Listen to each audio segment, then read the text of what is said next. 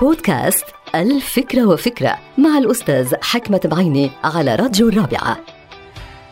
هناك نوعين من الناس بيشتغلوا بالشركات أو بالهيئات الحكومية.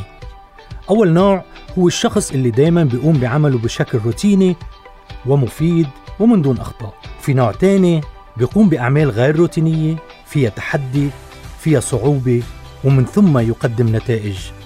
هودي نوعين من الناس. النوع الأول هو الإنسان العادي أما النوع الثاني هو الإنسان غير العادي. هو ال super super employee هو الشخص اللي قادر على الإبداع.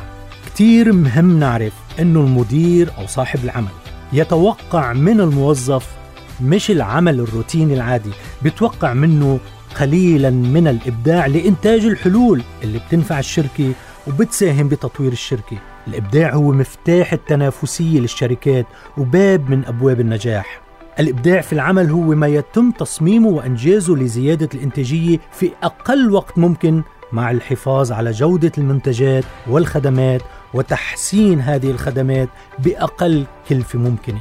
هذا هو الإبداع ولكن كيف من الممكن لنا أن نخوض تجربة لم يسبق لنا الخوض بها من قبل؟ فالناس بتقول أنا عم بشتغل خليني أشتغل بطريقة روتينية ليش لحتى أخذ مهمة جديدة فيها إبداع لأنه الإبداع هو تجربة جديدة. هذا سؤال بسيط وجوابه أبسط بكثير مما نتوقع. التجارب الجديدة تحمل معها فرص جديدة وبتحفز ما لدينا من إمكانيات فكرية وعملية ما تعرفنا عليها من قبل. أنا رأيي لا تترددوا بالخوض في تجارب جديدة وتحديات جديدة لأنه في تحقيق ذلك متعة كبيرة للعقل البشري.